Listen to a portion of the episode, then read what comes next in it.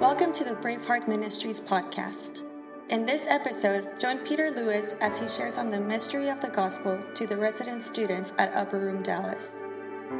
For more information on Braveheart Ministries or Peter's latest book, Back to the Gospel, visit braveheartministries.org.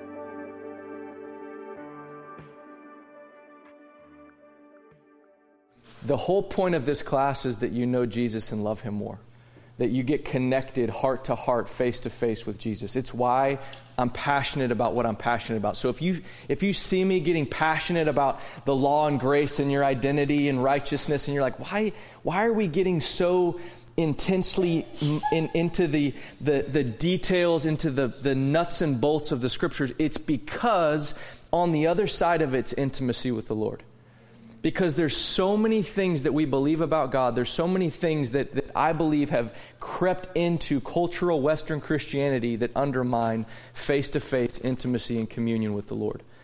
And, and I feel like it's easy in Western Christianity to have a relationship with knowledge about God and not truly experience the joy, joy, joy, joy down in your heart. I think joy is one of the most underrated uh, things in the body of Christ. I think too many of us live without it. I think too many of us just kind of think, well, that's just a bonus if something good happens. And I'm here to tell you that God's intent, His purpose, His desire for your life is that you live in a constant, hear me, a constant, perpetual state of feeling righteous, of feeling at peace, and having joy bubble up in your heart all the time. It's your inheritance. It's like, it's like par for the Christian course. And if you've heard otherwise, I just want to encourage you let's, let's look back at what he said, let's look back at what he promised. And man, let's, let's go for that. Is that cool? I, you know, you'll hear me talk a lot. Um, I, I, still believe in praying a prayer. Um, it's no different than when 10 years ago when I married my wife, I stood on, on the altar and we read vows and I said, I do. The, the I do wasn't, there wasn't some magic power in the I do, but it was a, it was a touch point that I made covenant with my wife. When you pray the prayer, you're making covenant with, the, with God, with the Godhead. It's a big deal. Like you're, you're making a confession of your mouth that now I'm entering into covenant, a covenant type of relationship with the Godhead. That's a really, really big deal. That moment in time, that confession of your mouth doesn't save you. Me saying I do is not going to keep my covenant the rest of the day. It's the what was in my heart when I said I do. I'm saying I do to this woman no matter what, hell or high water. I'm going to be married to you all the days of my life. That's, that's covenant. And, and the beauty about covenant with God is people say, well, you know, I don't know about that analogy. It's a beautiful analogy because God, before He ever knew us, before we ever knew Him, He proposed to us like this. This was the Godhead getting on one knee for humanity, and He said, Will you marry me? I want you to picture this.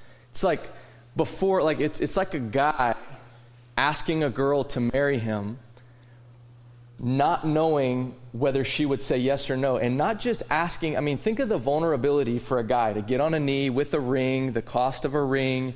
And not only did he do that, but he, he exposed himself completely. You realize he hung naked on a cross. He hung naked on that cross, and that's not accidental. He, he exposed literally himself from the inside out. He was ripped inside out before sinful man. And it was his act. He's saying, I love you so much. You, you don't even, you, you're so blind and you're so, you've so fallen from where I've, I wanted you to be that this act I'm believing is going to jolt you back into reality and see what you were always created for. And so I, I still believe in, in praying the prayer. I still believe in that moment of covenant. But it's the, it's the why behind that action that we have to look at. Because I grew up in the church. I grew up uh, going to church. I grew up hearing that it's about relationship, not about religion. How many of you have heard that moniker? If you grew up in the Bible Belt, you have. Some of you are from like the Northeast, which is crazy. Where'd y'all come from? I want to ask y'all that. How y'all got here? It's amazing. I could tell people about Jesus. I could tell them that, it, you know, and I would go on the streets of Dallas and witness to, to homeless people or whoever, and they were like, Yeah, I know Jesus Christ died on a cross for my sins. And they would say it so robotically, so like, wait, what? how, how can we discuss this and for it to be there to be no real like genuine gratitude and heart connection like i you can tell when someone has a heart connection to something how many of you well we'll just go to chandler because he's wearing the jersey you love the cowboys okay when, so, when you watch the a Cowboys game with a real Cowboy fan and the Cowboys go into the end zone, there's a different reaction to the Cowboys fan and someone who doesn't really care. True? Who doesn't care about the Cowboys? Okay, Ashley. So if Ashley and Chandler are side by side, last night when Witten caught his touchdown, Ashley's just going to be sitting there kind of going, you know, on her on her phone watching Instagram. Like she just doesn't care. But my brother over here is going to be dialed in, and the moment he catches that pass against the Giants, he's going to erupt with this sort of like, yes, praise, yelling, screaming, high five. Why? Because there's affection in his heart towards the Cowboys, there's zero affection in her heart. So when we talk about Jesus, it's not, it's like, well, you, you can't say, well, I, I know I really do, I really do love him. Well, the response will tell me something. it'll tell me how connected your heart is to Him. How, how easy is it for you to abandon yourself to the Lord? Let's just be honest. I'm, I am a, uh, I'm like a head, I'm not a massive feeler. Okay? This is stuff I've talked to the Lord about. So, how many of you kind of like, I, I sometimes like you get stuck in your head? Raise your hand. You feel a hard time connecting heart to heart with the Lord. This, this is real. Raise your hand. It's okay. Look around. It's normal. Okay? How many of you, it's very easy to connect your heart to the Lord? Like you just feel like you can cry at the drop of a hat. You're just connected to Him. Raise your hand again. Okay? It's awesome. So, some of that is the way God makes us. I think there's some strengths to being people that are more kind of head oriented. Like for me, I have it's very easy for me to believe the truth over my feelings. For the feelers, it's very hard for you to believe the truth over your feelings because you feel so deeply. My wife is a feeler, so we live this dynamic out. We've been living it for 10 years. It's very interesting. And we complement each other nicely. Okay? But having said that, me as a, as, a, as a head guy, I realized something was wrong with my heart. There was a disconnect with my heart. I'm going, man, I'm a head guy, but I can't let myself go. I, I, I'm having trouble abandoning myself to the Lord. Not anymore okay? But, but this was where I was at. And, and, and so, and here's why. And here's what I realized. So I said, God, how, how, how come I can talk about this gospel and have no emotional response? And he said, he said this to me. He said, Peter, knowing what I did for you will have little power to change your life unless it's coupled with a deep understanding of why I did it. So he died on the cross for my sins. Is that it?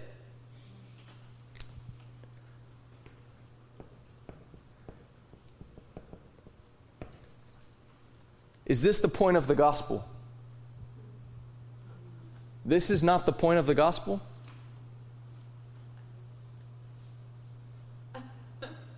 Why is it quiet? Y'all were just y'all were just joy, joy, joy. It's not a trick question. Depends on your definition of this the end of the gospel? Is this the final commensurate summary point of the gospel? Is this is this it? No. That's not it. No, that's it. Because he does save us. It's the outcome, but not the point. What? Who else? So, okay, let me let me do this. If if my son Isaac, which this has happened before, if he fell in the pool, and when he was a baby, and he just went in, and I grabbed him out, I took him out of the water. Is is me pulling him out of the water? Is that is that the good news? Is that why? Why? You have to ask why. There has to be a why.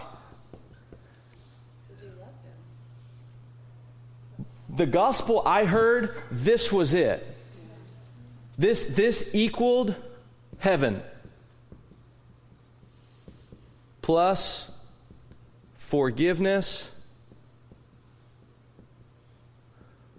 of sins. This was the gospel I heard. Okay? If you pray this prayer to the Lord, He'll forgive your sins and you receive heaven. You get to go to heaven one day and you'll get your sins forgiven. Can anyone relate with this? Yeah. So, this is very true. This is wonderfully true. It's beautiful. But this is confusing. This leaves people cold and disconnected from the Lord. Because if this is it, if this is it, if, if all he did, if the only reason he died on the cross was to get me to heaven and to forgive my sins, then there's going to be two things really that I think about. And only one of which can I do something with. I'm going to think about heaven and I'm going to think about sin. The church has been oriented around are you going to heaven? Now, how are you doing with sin? Right? Are you going to heaven? How are you doing with sin? What do you think is going to happen if the church orients around this question, how are you doing with sin? Because honestly, we, we have preached in the church, people have the assurance of salvation now. We have fought for years for that.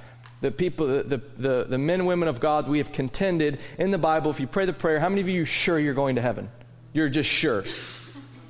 Really? Do you realize that's not always the case? That wasn't always the case. People questioned their salvation, they questioned whether or not they were going to live eternally. So they, they constantly ask for forgiveness to attain this. Right? Okay? So we're going to look at we're going to look at this word salvation and we're going to look at the why, which what was the why? Intimacy. Intimacy. Are, are we all in agreement on this or no? Do we need to see like some hard Bible? We used to just do the Bible, now we got the book, but the book's got Bible. Let's go to Ephesians 1. This is important, okay? This is really important.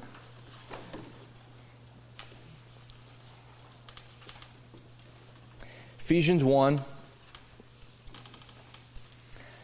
Let's start in verse 7. Someone who has the ESV for my sake, can you read it loud and proud? 7 through 10, sorry. Yep. In him we have redemption through his blood, the forgiveness of our trespasses, according to the riches of his grace, which he lavished upon us in all wisdom and insight, making known to us the mystery of his will, according to his purpose, which he set forth in Christ as a plan for the fullness of time to unite all things in him, things in heaven and things on earth. Let's cheer. Come on. Sometimes you got to practice, you know. Sometimes, like, have you ever seen someone who wants to be a fan? They're like, yay, you know, and like they're watching Chandler, like, I wish I was a real ch- cowboy fan. Like, sometimes you got to stir yourself up and go, you know what? I okay, yeah, praise God. This is like this is like massive here, okay? Paul's like going on this run-on sentence and we're going to unpack it. So, verse 7. So he's saying in Christ we have some things.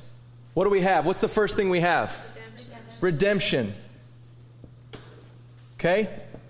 So he gives us redemption. He buys us out of sin back into original fellowship. That's redemption.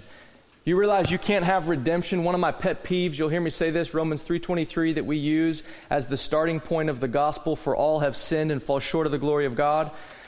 That's fine. We can use that. Just for the love of my king, tell me what the glory is that I fell from. Don't, don't tell someone who's lost that they fell from the glory and that they've sinned that they, and make it about the sin Tell me about the glory. The point of that verse is the glory that we fell from. Do you, see the nuance? We, we've gone to the lost and said, Man, you've sinned and fallen short of the glory of God. You've sinned. We've all sinned.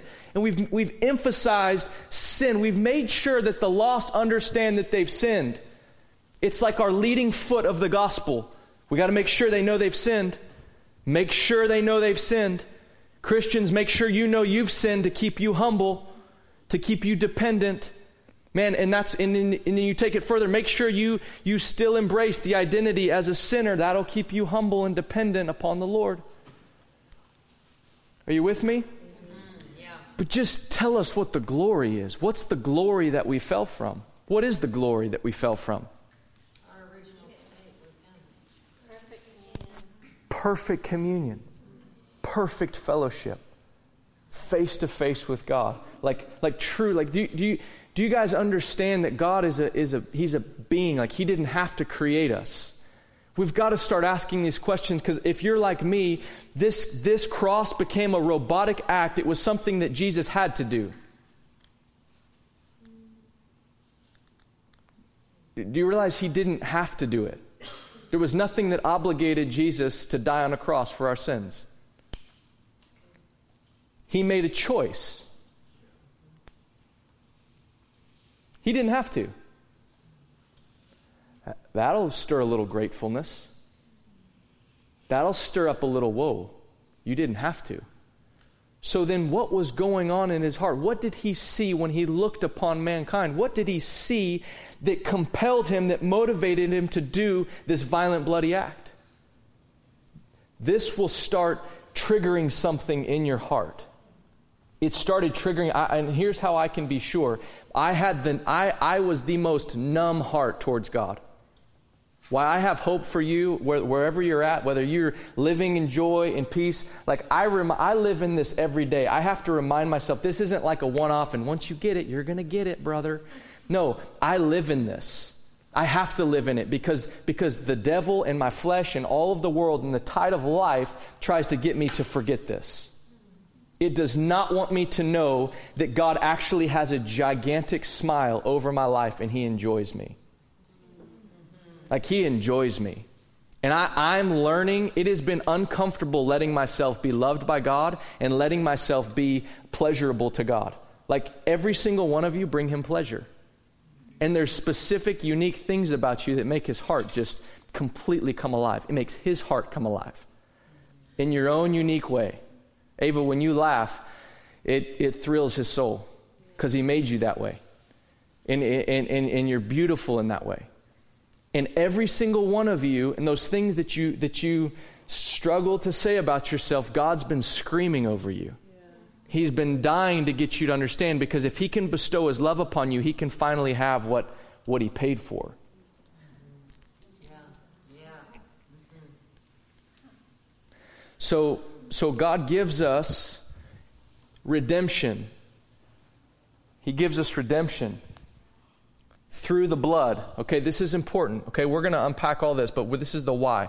So, so in Christ we have redemption. We have the forgiveness of sins. Okay? Just earmark this, but if this was the if this was the fullness of the gospel, you have to ask yourself, did forgiveness of sins exist outside of Jesus? Yes or no? Yes. yes. Right? Kill the animal, sins were forgiven. So this cannot be this cannot be the the aha of the gospel. Even when Jesus walked the paralytic, he said, Son, your sins are forgiven. If that's true, if he could forgive sins, then he wouldn't have had to die. So something else indifferent happened when he died in addition to yes our sins are forgiven but it was it was so much more than that. Amen? Yeah. you can earmark that. We'll look at that later. But again we're just we're taking inventory now. This is like spiritual accounting. What have we been given? Paul unpacks it here. So we have we have redemption and forgiveness now for me this was this was the gospel this is how people communicated this was it this was it they were like, this is, this is the gospel. And this is true. We were, we were given this. This is what we were given, true. But if I give Jonathan a million dollars today, I've said, man, it, and, and it just came out of the blue. Jonathan, here you go, man. Here's a million bucks. Would any of you be curious as to why I gave him a million bucks? You'd be like, hey, how do I qualify for that?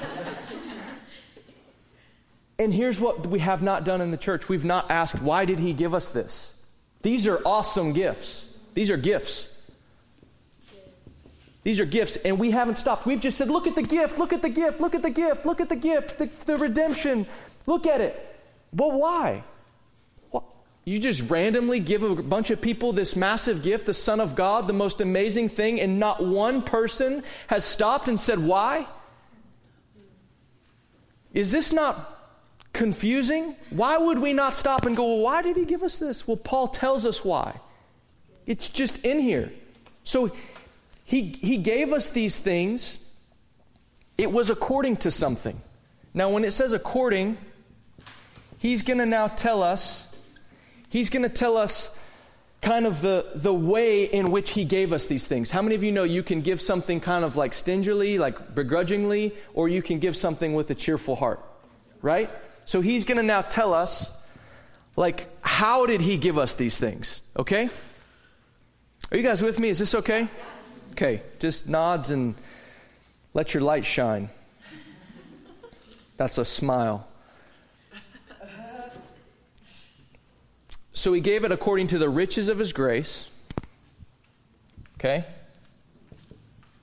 Sometimes you got to diagram Paul's sentences, otherwise, they don't make any sense.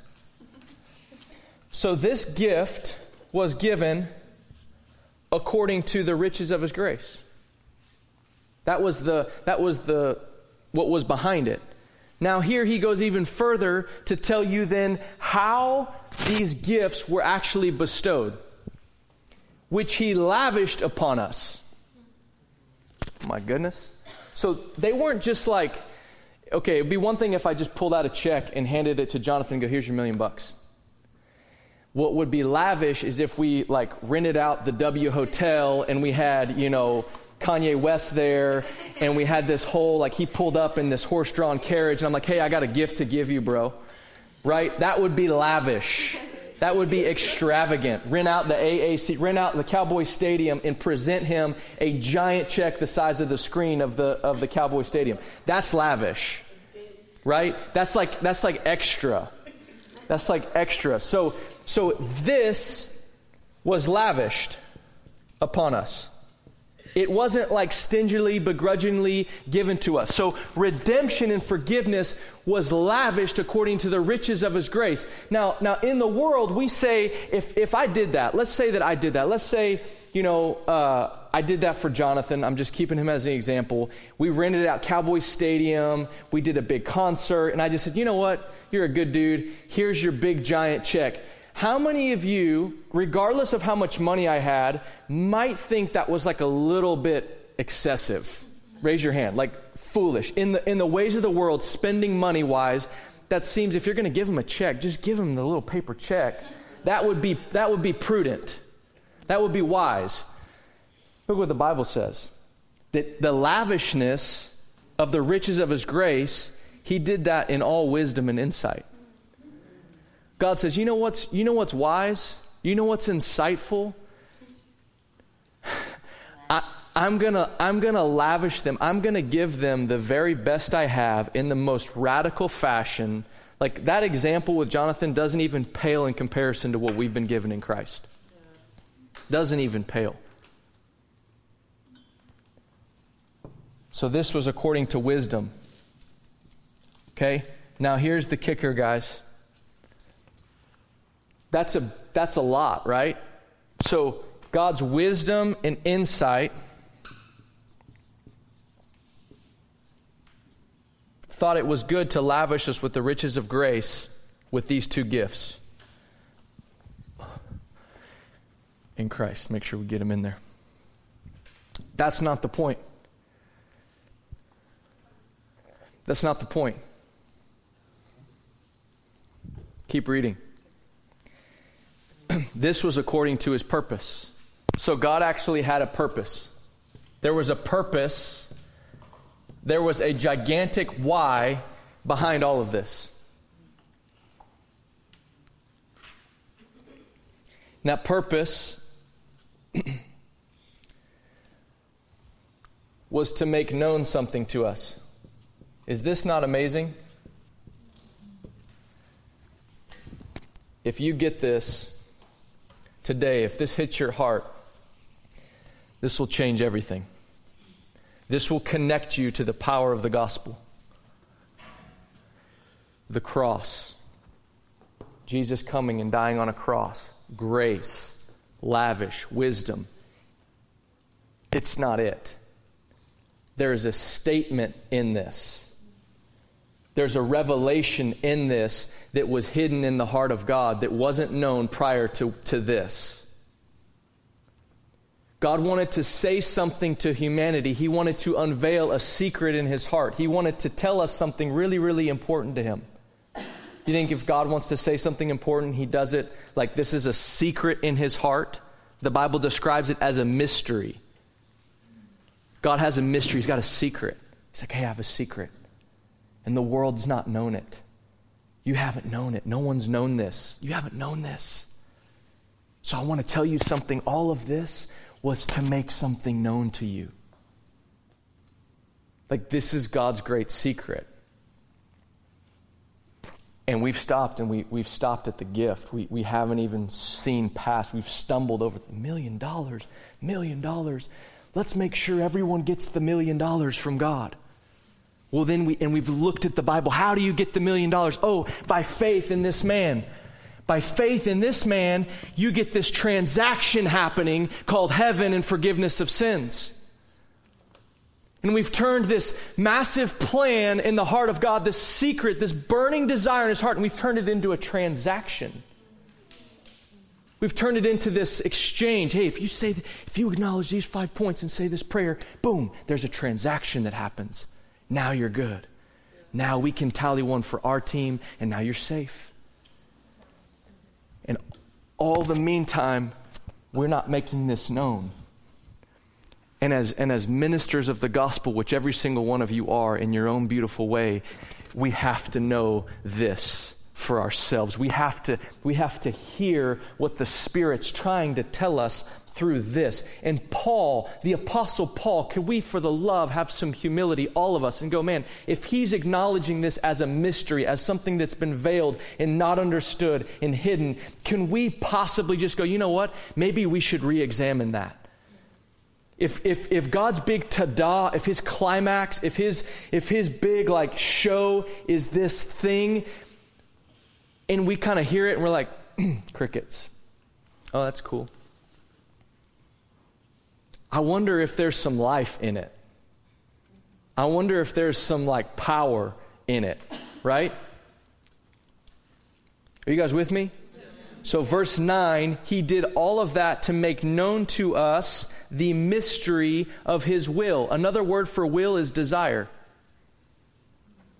The leper came to Jesus and said, If you will, you can make me clean. It's the only time in the Bible a sick person asks God, prays to Jesus, if it's your will. God, if it's your will, you can make me clean. He didn't know the will of God. He knew God had power, but he didn't know God had the will, the desire to heal him. Anyone relate?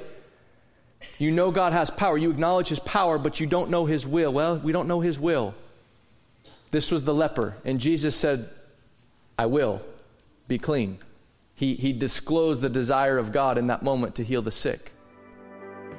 Thanks for tuning into our podcast. We hope you are encouraged to live as a redeemed, powerful, spotless bride of Jesus Christ as you listened. For more information on our ministry, resources, and scheduled dates, go to braveheartministries.org or find us on Facebook.